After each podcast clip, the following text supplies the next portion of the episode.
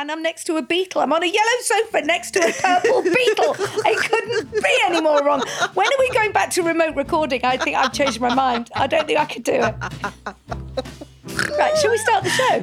Hello, and welcome to The Great Indoors. The podcast which reveals everything you ever needed to know about interiors and explains how to make it all really work for you in your home. I'm Kate Watson Smyth. And I'm Sophie Robinson. And here we are, together in real life, in the same place. I'd like to say it's a total joy, but I might be changing my mind. well, we'll get to that, won't we? I mean, I'd like to say your house looks amazing, but I'm sitting on a yellow sofa, which I'm finding quite stressful. But before you talk to me about where this sofa came from, I would like to first of all say a huge thank you to listeners Fiona Wallace, Laura Roth Rivera, Catherine Middleton, and everyone else who sent such nice messages about missing the show. We're back. Yes, and here we are, having taken a little longer break than normal, but you'll be pleased to know that we are bursting with news about all the stuff that we have been up to. We'll also be looking at flooring in our regular style surgery, plus Sophie's builder husband will be back on the show by popular request with some easy eco tips to green up your home. But first, news. So let me set the scene for you. We are in Sophie's living room. The wood burner is burning merrily away. We'll talk about that later with the eco husband. Sorry, the builder husband who's gone eco. I'm sitting surrounded by 47 highly coloured cushions on a yellow sofa. And regular listeners will know how that's making me feel. And I'm looking at Sophie on her chintzy floral sofa, practically disappeared into a mound of cushions. And then through the conservatory window behind me, I see more cushions. Have you got enough cushions? I've got too many cushions. I'm having a maximalist existential crisis. I don't even know what that means. Why don't I? I just want to get rid of everything. I'm having a real, and this happens to me at the changing of the season. I have a little fit in spring, and then I tend to have another one in autumn where I suddenly look at everything in my house and I want it all gone. So the uh, the conservatory's full of piles of stuff. I've been putting it on Facebook Marketplace, a couple of things on eBay, loads of stuff to the charity shop. And everything, yeah, I just want to strip back. So recently, having spent my entire life thinking I was an extrovert, I did one of those tests with all the long names and discovered that actually I'm an introvert who can act extrovert when need be. Are you actually a minimalist masquerading as a maximalist? It's all a front. Is this the truth of it? Am I going to come back? Because it'll probably be, let's be honest, another six months before I get back here, and it'll all be painted beige, grey. No, not oh, a cushion no, in sight. No, no, obviously that's not going to happen. But I think I've been really busy all summer. I've been away from home a lot. I've been in a lot of grey and beige hotel rooms. Oh, there was this classic purple one with some silver sequin there work was I some saw. very choice hotel rooms up and down the land that I stayed in this summer, and none of that is giving me any interior inspiration. So no, there's going to be no grey or beige coming to my house anytime soon. But I think I've just got home. I've unpacked my suitcase, and I'm looking at my home. And like I said, it is a seasonal thing for me. This happens, and I just. I want to refresh. I want to strip back. I want to sort out. I want to get rid of stuff we don't use. My wardrobe needs going through. I did my son's bedroom at the weekend. I just want to streamline it. And I'm really questioning in this living room, like the gallery wall with hundreds of pictures, the shelves laden with ornaments. Do It's I interesting really the gallery wall thing, isn't it? I mean, I, I know they have been very fashionable in recent years, but I always think if you've got a small room or a low ceiling, I think you're much better off, as you've done on that wall over there, sort of one big picture, because gallery walls do make it feel cluttered and It's busier, very even though they're lovely. Which is but- what I like. I like the very cluttered look, and I like the fact that you can't really see any wall because there's so many paintings on the wall. I do like that look. But I don't know, it's all too busy for my busy brain. Like, I need to detox, I need to de stress, I need to breathe, I need to ground myself, and I need You to get are rid of some having an existential crisis. So, on one sentence, you're saying, I need to calm everything out and have it clutter free so I can rest my busy brain. And then the other half of that sentence was, But I like having a really busy wall, so I've got lots to look at. Well, I have traditionally liked a busy look, but right now I can't handle it. It's doing this room is doing my really head in. interesting. This and this comes back to what we always talk about, doesn't it? Is it's you have to. It's not enough to just look at colours and patterns you like. You have to take a few more minutes to think about how they make you feel. And the yellow sofa is actually really doing my head in as well. and my yellow doors. Honestly, I'm having a crisis. So You what do we do? I've got the itch. She's got the itch. I've got the itch and things need to go. I need to purge. And I think this is really important that we do this cyclical thing of reassessing. Empty your kitchen drawers, get rid of the packets of food, you know, get rid of the chipotle barbecue sauce. I think you'll find it's Chipotle. Apparently, so my sons tell me. So my sons tell me they get really cross when I go past the chipotle sauce. It's Chipotle, mum. All right, okay. Well, there you go. I don't even know what it tastes like, let alone how to say it, because it's been languishing in the back of my cupboards forever. I wanted to go through my cutlery drawer, get all my knives and forks in order. I'm just in, I'm in that headspace. You're nesting. I mean, Sophie Robinson is decluttering. We never thought we'd hear the words. So basically, currently, what am I up to? I'm up to tidying and clearing out. I know. You've, uh, you've very kindly taken a break from the tidying to let us in to record the podcast. So that's the headspace I'm in. But your house always looks immaculate and beautifully presented, I have to say. So are there any changes afoot in the madhouse? It's funny, isn't it? Because I would not lay claim to be a minimalist, but I have fewer cushions than you. Yeah. We're going to talk about my sofa. Yes, yes, yes. Which you launched? Is it was it a Decorex? It was launched at Decorex, So I which was missed a few that weeks because ago. I was filming back to back. I've just missed everything. I've missed That's all a hell the of an excuse. All the parties. I'm so sorry, darling. I couldn't come to your launch. I was filming television, you know, I know. back to Well, that's- back. that- Been frightfully busy. I'm on the telly. Did you know? That's a good enough reason to miss your launch, though, right, it's not bad as excuses go. I mean, it's better than you know tidying my son's sock drawer. I'll give you that.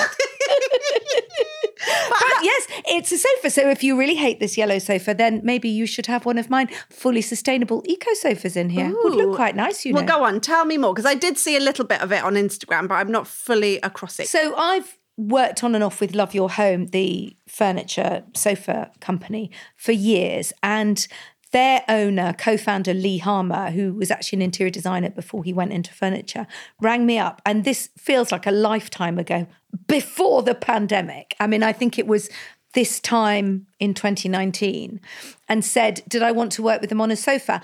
And I was very clear that I didn't want to do that thing where I just put my name to something and go, this is my design. I'm also very clear that he's a furniture designer and I'm not.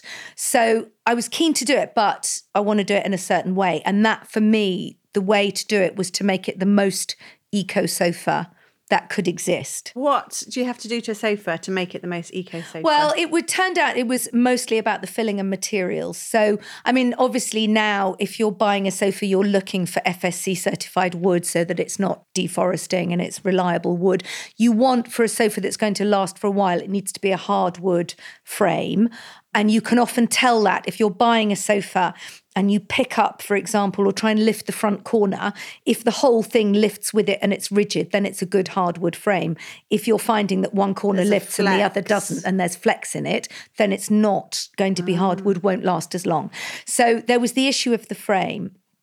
I then wanted the rest of it to be as sustainable and eco as possible. So we then immediately start looking at the filling, and a lot of sofas have foam, which is obviously a byproduct of the petroleum industry. So that's not so good. So I said to Lee, Are there any alternatives?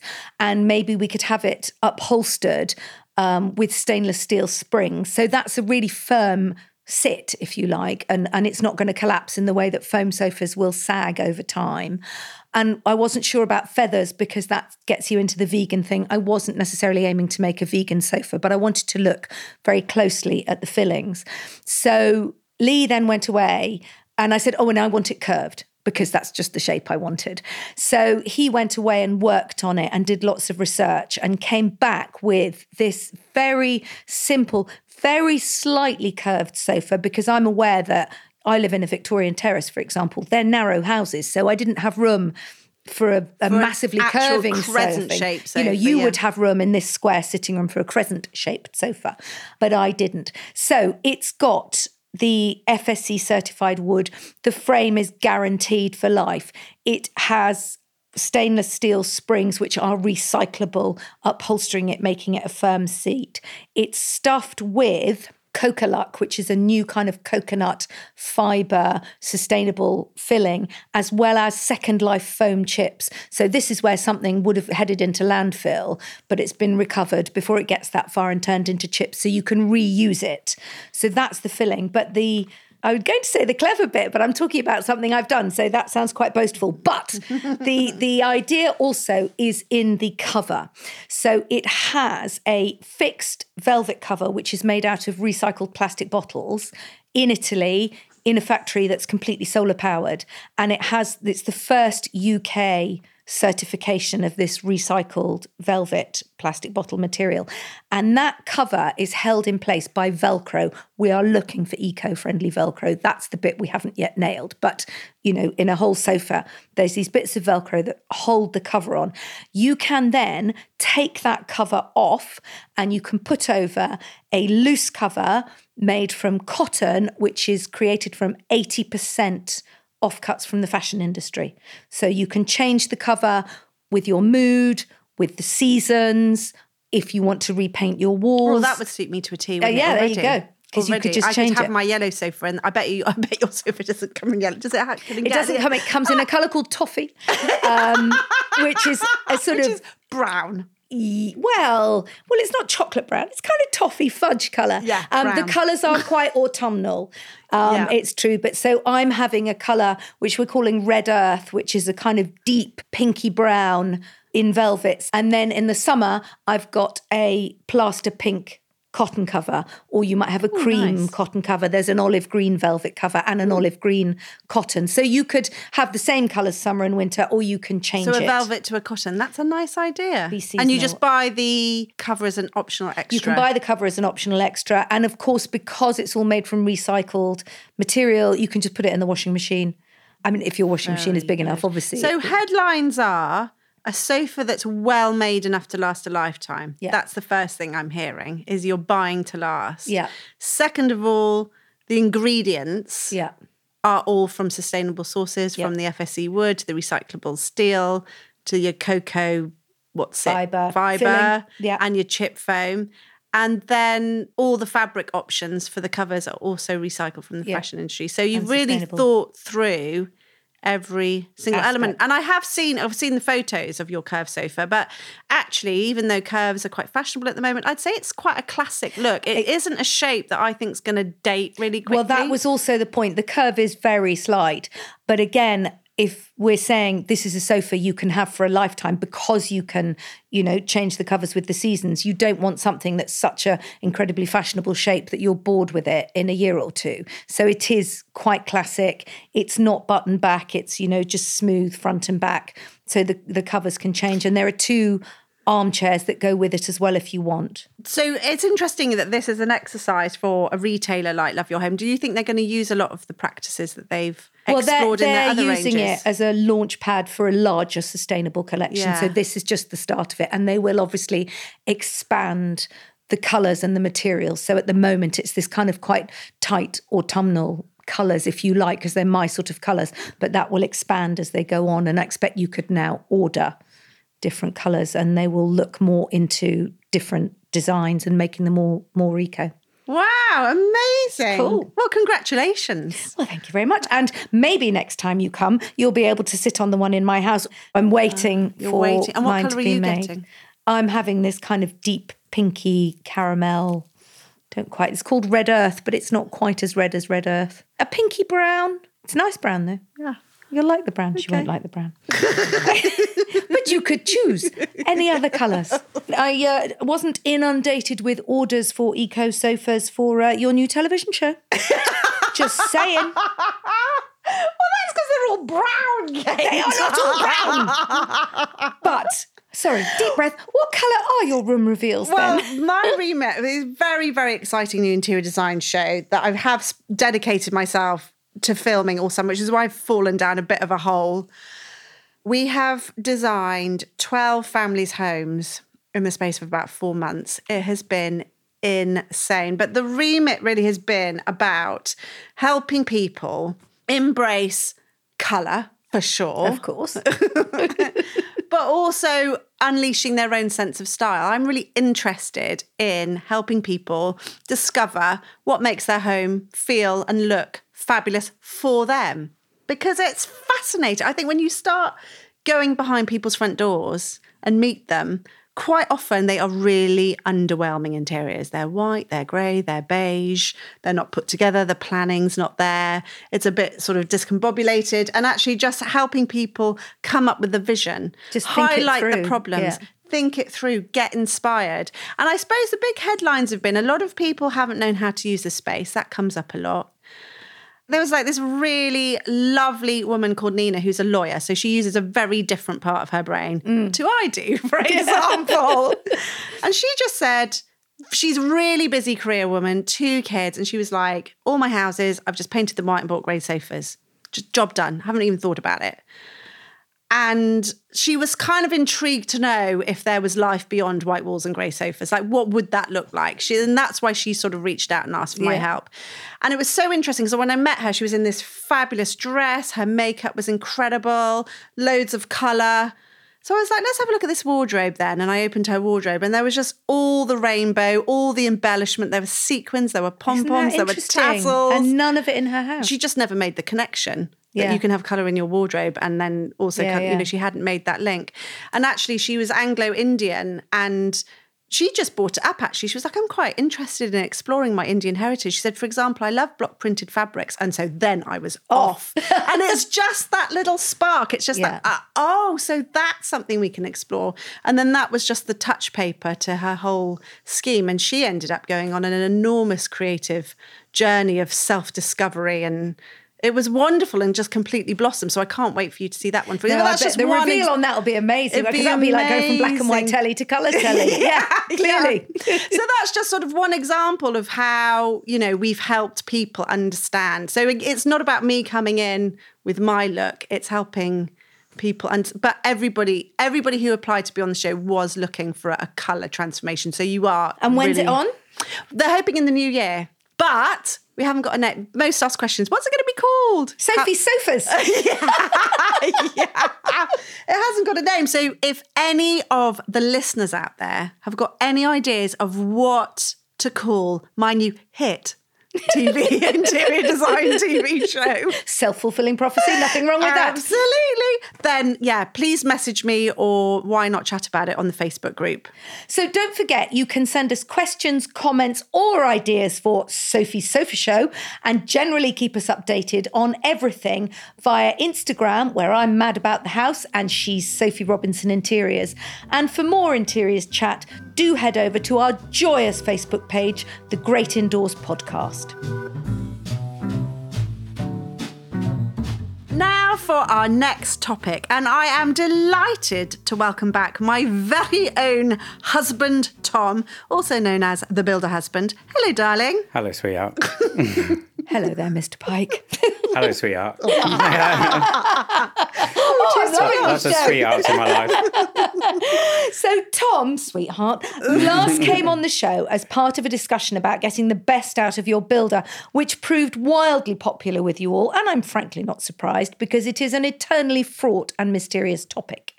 Anyway, Tom is not only a builder, he's also dedicated to sustainable and environmentally responsible building.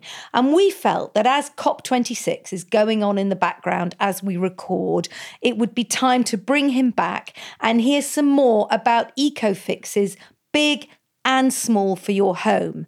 And this comes on the back of news that heating our homes, generating hot water, and powering our appliances means that around 22% of the UK's carbon emissions come from our homes. But by making a few simple changes, you can reduce your family's personal carbon footprint by around 25%. So, Tom, tell us through some of the ways we can do this. I'm all ears, sweetheart. Well, I mean, we all have to look at it from a different angle, don't we? Because we, we've all got different amounts of money, we've got different houses, we've got different things going on in our lives. And so it's what are you in the position to take on personally, I suppose? If you want to start working on your house, uh, when I was surveying people's houses, a lot of people would say to me, Oh, I want, I want to put solar panels on the roof. And I'd say, well, let's have a look at your windows first and see whether your house is draft proofed a really simple, quick, easy fix compared to some of the bigger things like putting solar panels on or installing batteries and changing your heating system, changing the fuel that you use for your heating system.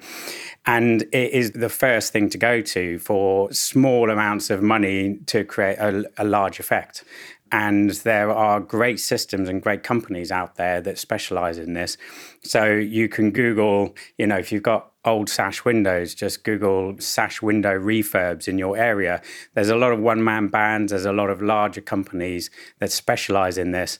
There's another good company, um, there's several companies out there, but if you're quite handy and you like to get involved with DIY yourself, go to reddiseal.com and you'll see just a huge array of things to draft proof sash windows and casement windows, really clever devices and crack on. How are your drafty sash windows? My sash windows aren't too bad. I'm sure they could be better, but it's the doors. None of my doors fit properly, and there's great howling gales underneath yeah, them, well, particularly my front door. And we put one of those brushes that you can attach to the bottom of the front door, mm. but it's not long enough. So now we have a draft excluder which we push up, but it's not ideal. But a new front door is really expensive. So yeah, you don't need a new front door um, usually. Again, there's individuals and companies who specialize in this, loads of innovative ways of installing brushes into your existing doors. So you can router lines into the actual existing door rather than on the frame of the door. And those then create a nice snug fit as you push the door into the frame. So your your point at this stage is before you start thinking about spending lots of money on external things, deal with the structure you've got. So we've done doors, windows, roof. I'm assuming insulating the roof. Yeah, so exactly. I mean, it's like some people don't have lots of money to spend, so but they do want to do something. So that's a really good way forward. Insulating your loft. You know, I think the stat is that so you know on average forty percent of the heat of a house goes up through the roof. If you can put 300 mil of Rockwool insulation in your loft and make sure it's fitted well, all of these things, if they're fitted badly, they Pointless. Mm, pointless, yeah. What about floors? What about drafty old floorboards? I mean, again, Kate, I'm thinking of your house. You've got original floorboards, yeah. haven't and a lot you? of yeah. rugs are quite drafty. Yeah. yeah. So, I mean, when you're looking, I suppose I, I, sort of focused on the windows, but when you're looking at draft proof in a house, you look at all of these things because it's exactly that. It's, you know, do you have, funnily enough, do you have holes in your walls? There are some Victorian houses where they put vents into your wall, which will be letting a draft through. Now, be a little careful on that front because if you have had wood burners fitted or you do have wood burners, they do need a certain amount of ventilation that the wood burner can suck into your house, and sometimes that's so that problem is solved by putting vents in your wall. So yeah, and then floors. If you do love your Victorian floorboards and you haven't put additional layers on top of that, which will obviously solve a lot of the draft-proof problems, there is a rubber strip that you tuck into your floorboards. It just tucks up into the gap and works wonderfully.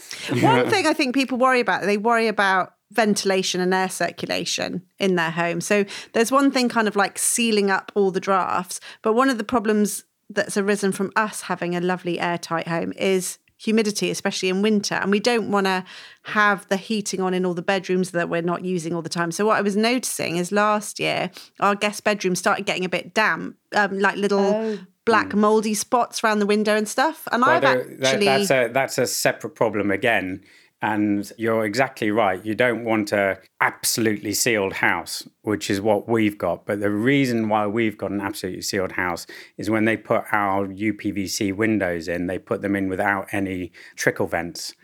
And you can have trickle vents retrofitted into some UPVC windows, but I'm struggling to see how we can have them fitted into ours.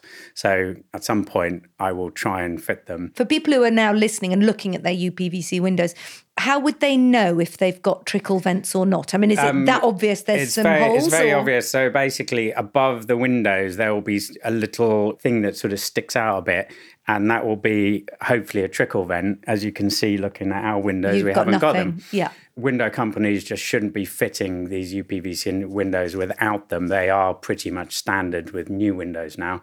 So for me, getting back to the sort of trying to do the right thing environmentally and move things forward is just always look for the low lying fruit. What is the maximum effect you can have in your life for what you can afford at the time or what you can do at the time. So we went down the electric car route because I'm obsessed with electric cars and also just anything you can do to get off fossil fuels is the way forward. So we've done that. Now the next thing is we're still on oil here. So the next big thing is to stop using oil. So we're putting an air source heat pump, which can run on radiators, but you have to have very big radiators. If you only had radiators in your house, then I'd get a lot of advice from experts before you go putting an air source heat pump in to know whether it's going to work or not. We've got underfloor heating on the ground floor, and then we've already got quite large radiators on the first floor quite often we don't even have our radiators on on the first floor. So the air source heat pump will heat water very efficiently from 45 to 50 to 55 degrees, something like that.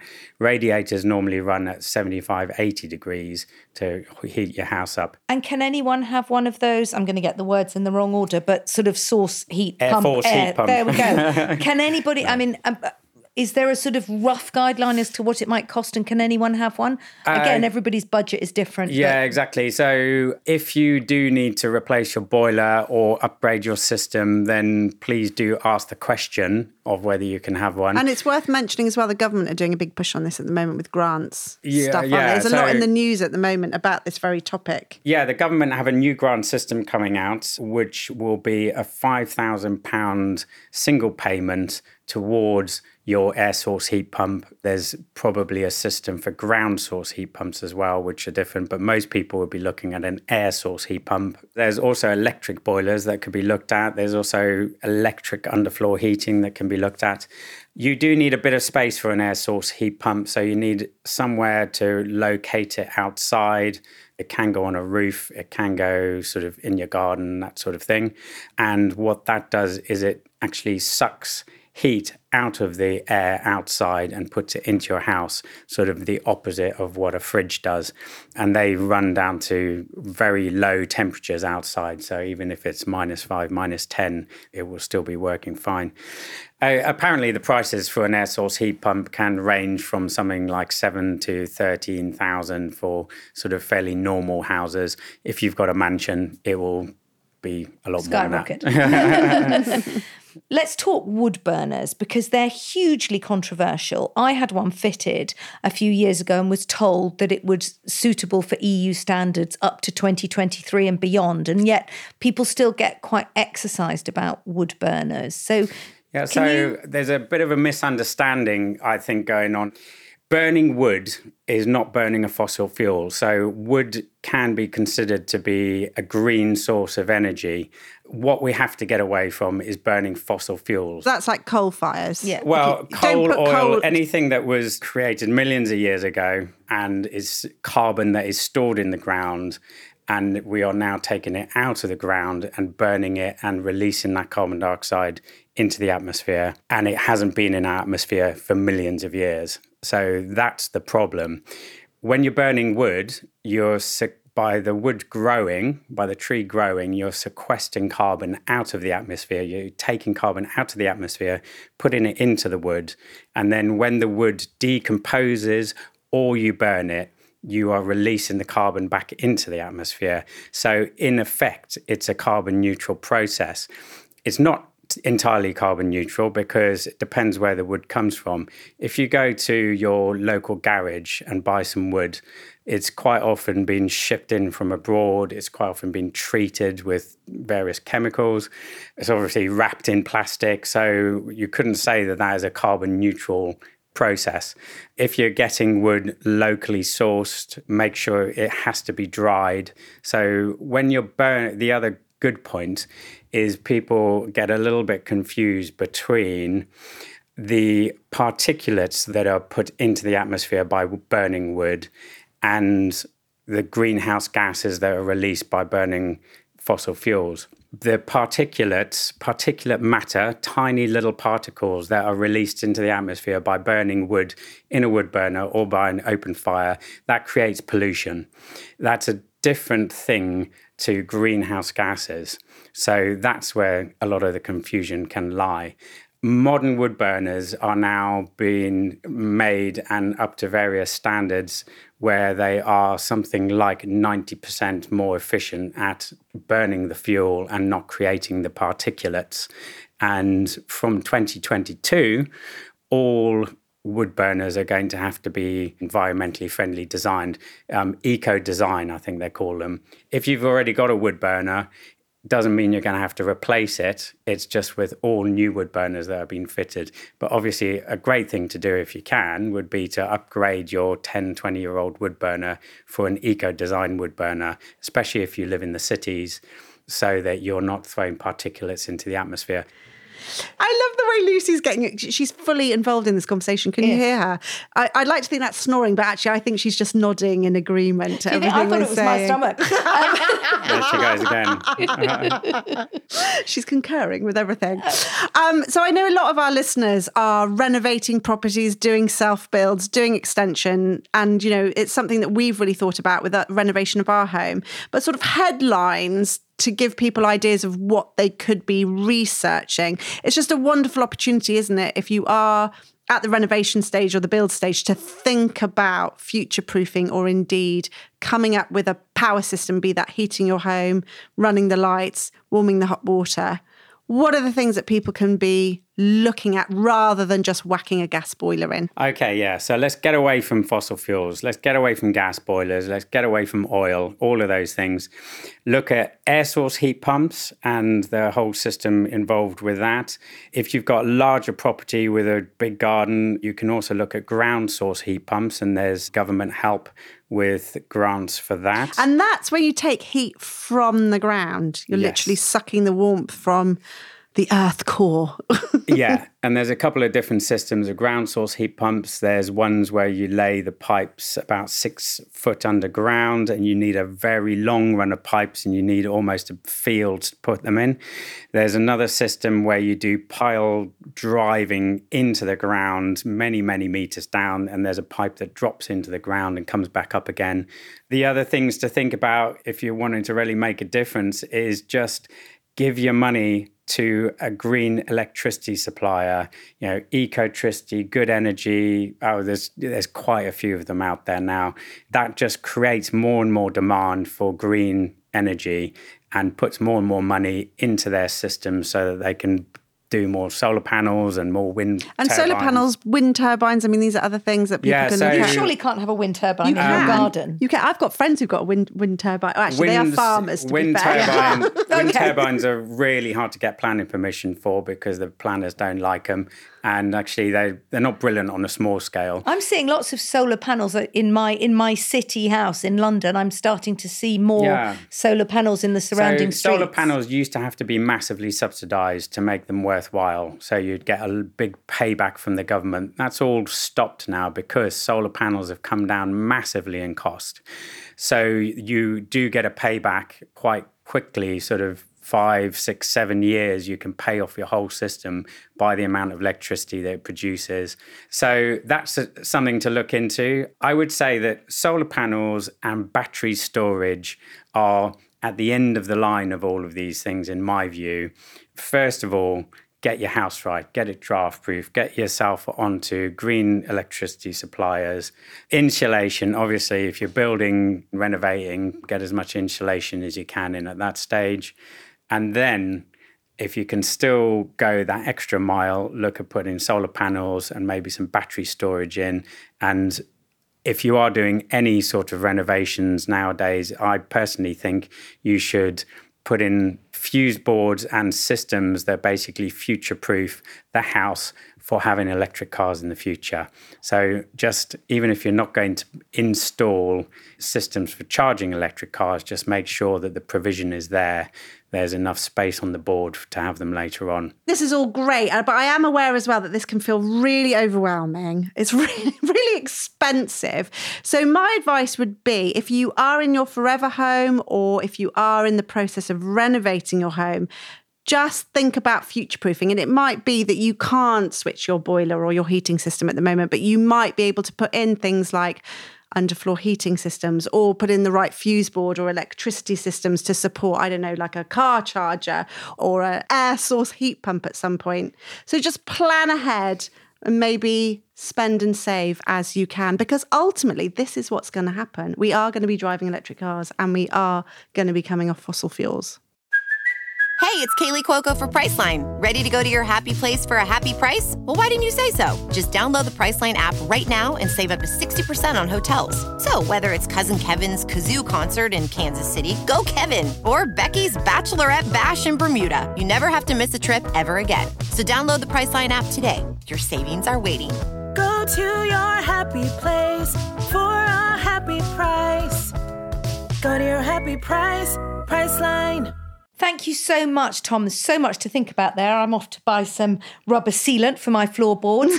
and if you have any more builder questions for Tom, why not send them to the great indoors pod at gmail.com? And we might even do a style surgery dedicated to building related queries.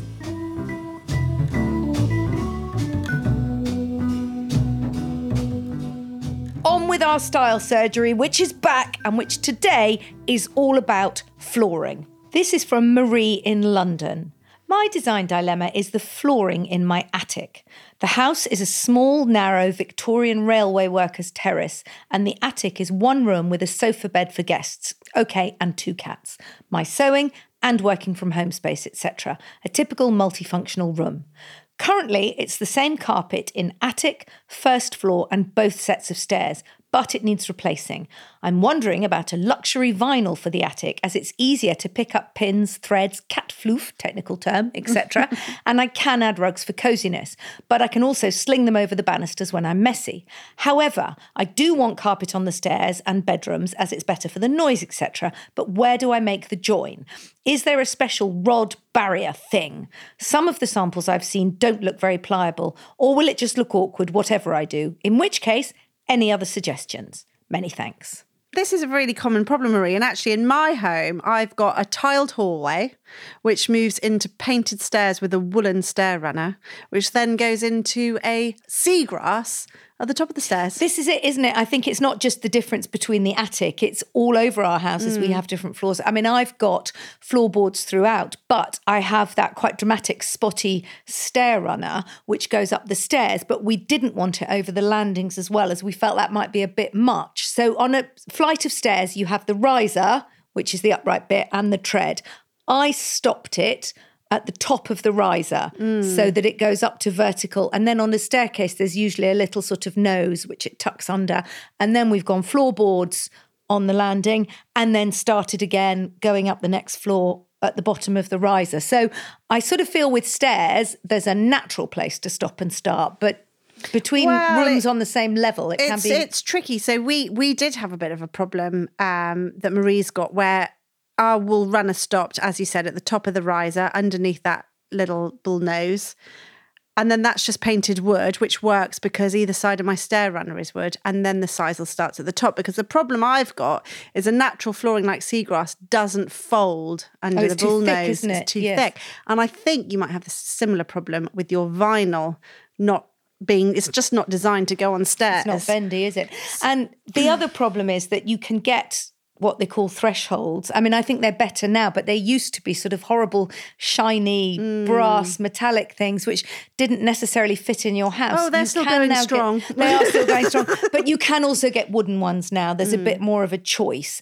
And it's can just often be as simple as as having a sort of finisher. It's like the sort of skirting board, isn't it? The skirting board was traditionally there to hide the join between the plasterwork on the wall and the floor. And a threshold does the same thing on a horizontal plane. So you're covering up the edge of one floor before it goes on to the next one. Yeah, it's got a practical thing. I mean, I think from my point of view, your threshold should never be a design detail or something to draw the eye. No. It should just disappear. So if you can match it into the colour of your flooring. So for example, we've got a an oak threshold because it's a very similar colour to the seagrass. So you don't really, really see it. If I'd got a really blingy, shiny chrome one, then it would be really obvious and jump out. So I just think about that, I, I suppose. And maybe it's that you're going to, I love the idea of going for a vinyl or a lino in the attic. I think that's really sensible idea, especially since it's a workroom. And there are just so many brilliant designs out there now, isn't there? For I'm that just going kind to of make flooring. the point that I think the two terms are often interchanged. Lino, linoleum, is made from natural and renewable materials, including linseed oil, cork, and wood. Vinyl is man made and synthetic, so it can be a byproduct of the crude oil industry. So be aware of what you want on your floor and look for the right one, the vinyl or the lino. Yeah, they give a similar effect. It's a very, very flat floor. It's a roll out material, isn't it, that gets stuck down. But I suppose what you're saying is there is a slight eco impact from There's one an choice eco to one another. and a non-eco one. You often find that there's much more choice of pattern in vinyl because they tend to create the print by photographing it on, so you can get incredibly intricate patterns and bright colours. Whereas lino might be more likely to be a sort of basic check or plain. and they tend to be It's more less- natural colours too, don't Yeah, they? yeah. Uh, but I think you're absolutely right in terms of picking up pins and sweeping up cat floof. Then, uh, then I think that's a good surface to have, and I don't think there's any problem. You know, find the right threshold for you, and then you can bring the stairs down. And absolutely, as the mother of two teenage boys, you definitely want carpet on your stairs. that's a real noise issue. I've got friends who have painted a stair runner the sort of effect. So it's got a coloured stripe coming down the middle of the stairs, and it looks great. But, But it's they very don't have teenage boys. It's really noisy. I think one of the advantages to having a stair runner rather than a fitted carpet on your stairs is it I think it allows you to play around with different flooring Yes. a little bit more easily. If you've got a fitted carpet on your stairs, I think that does need to then match into the flooring that it bleeds on into, be that on your first floor or on your hallway or your landing or whatever. But there's something about a stair runner that I think can be a little work of art on its own. So for example, in my house, I've got the blue and white encaustic tiles in the hallway that then turns to a bright pink stair runner. And it's just its own little statement piece. And I think because it's painted either side and not fitted to the edges, you can get away with it being something on its own rather than a fitted carpet that then just rolls around the whole house. And I've got similar, I suppose, because I've got white painted floorboards throughout with just the spotty runner. Just you see it on the stairs and then it goes back into floorboards. So Yeah. I think you can absolutely have fun with your flooring. And I think you can, I think the key point, Marie, I would make is that you can have all the different flooring materials and textures that you want in your house. But you've just got to research your thresholds because you need to look at how you're going to join them together. Yeah, I think it's a really good idea to talk to your carpet fitter. Usually, a carpet fitter will come to your house to measure up before ordering the floor and ask them to lay the floor in such a way that you don't need any thresholds if it's a continuous pattern. Because sometimes what happens if you've got a carpet that's got like a, doesn't even have to be a pattern, it's just got a grain like a stripe, or in our case, it's got a herringbone design often carpet fitters are measuring up to help you order as least flooring as possible, which saves you money, win win. But mm. for me, that's no good if then the stripe or the herringbone design or whatever is then conflicting from room to room and then they have to whack a threshold in Yes. to create a join. And it's just really bothersome. And unless you brief your carpet fitter from the get go and say, I want the grain of the carpet to be fluid throughout, therefore not needing any thresholds, it just looks so much more pleasing. Well, and again, if you're running it throughout the whole of one floor, you might find that you know you don't necessarily, as you say, want the join dead on the door where it's obvious. It might make more sense going with the pattern to have the join somewhere inside the room where it ends up under a Yeah. chair or under a piece of furniture so you don't notice it that way but you've got a seamless run out from the bedroom onto the landing which is where you really would notice it so it's as usual taking the time ask the question do the planning Thanks so much for that question, Marie. That was a really great one. The email address, in case you have a style or building related question for us on style surgery, is thegreatindoorspod at gmail.com. Just drop us a line and ideally a voice note too. And do check out our blogs for more details on what we've been chatting about today. You can find mine at sophierobinson.co.uk or Kate is madaboutthehouse.com. And of course, if the joyous return of the show should move you to leave us a review in your podcast app, we would be more than delighted. Thanks so much to our producer, Kate Taylor of Feast Collective, and thank you to you for listening. And we'll see you in the great indoors.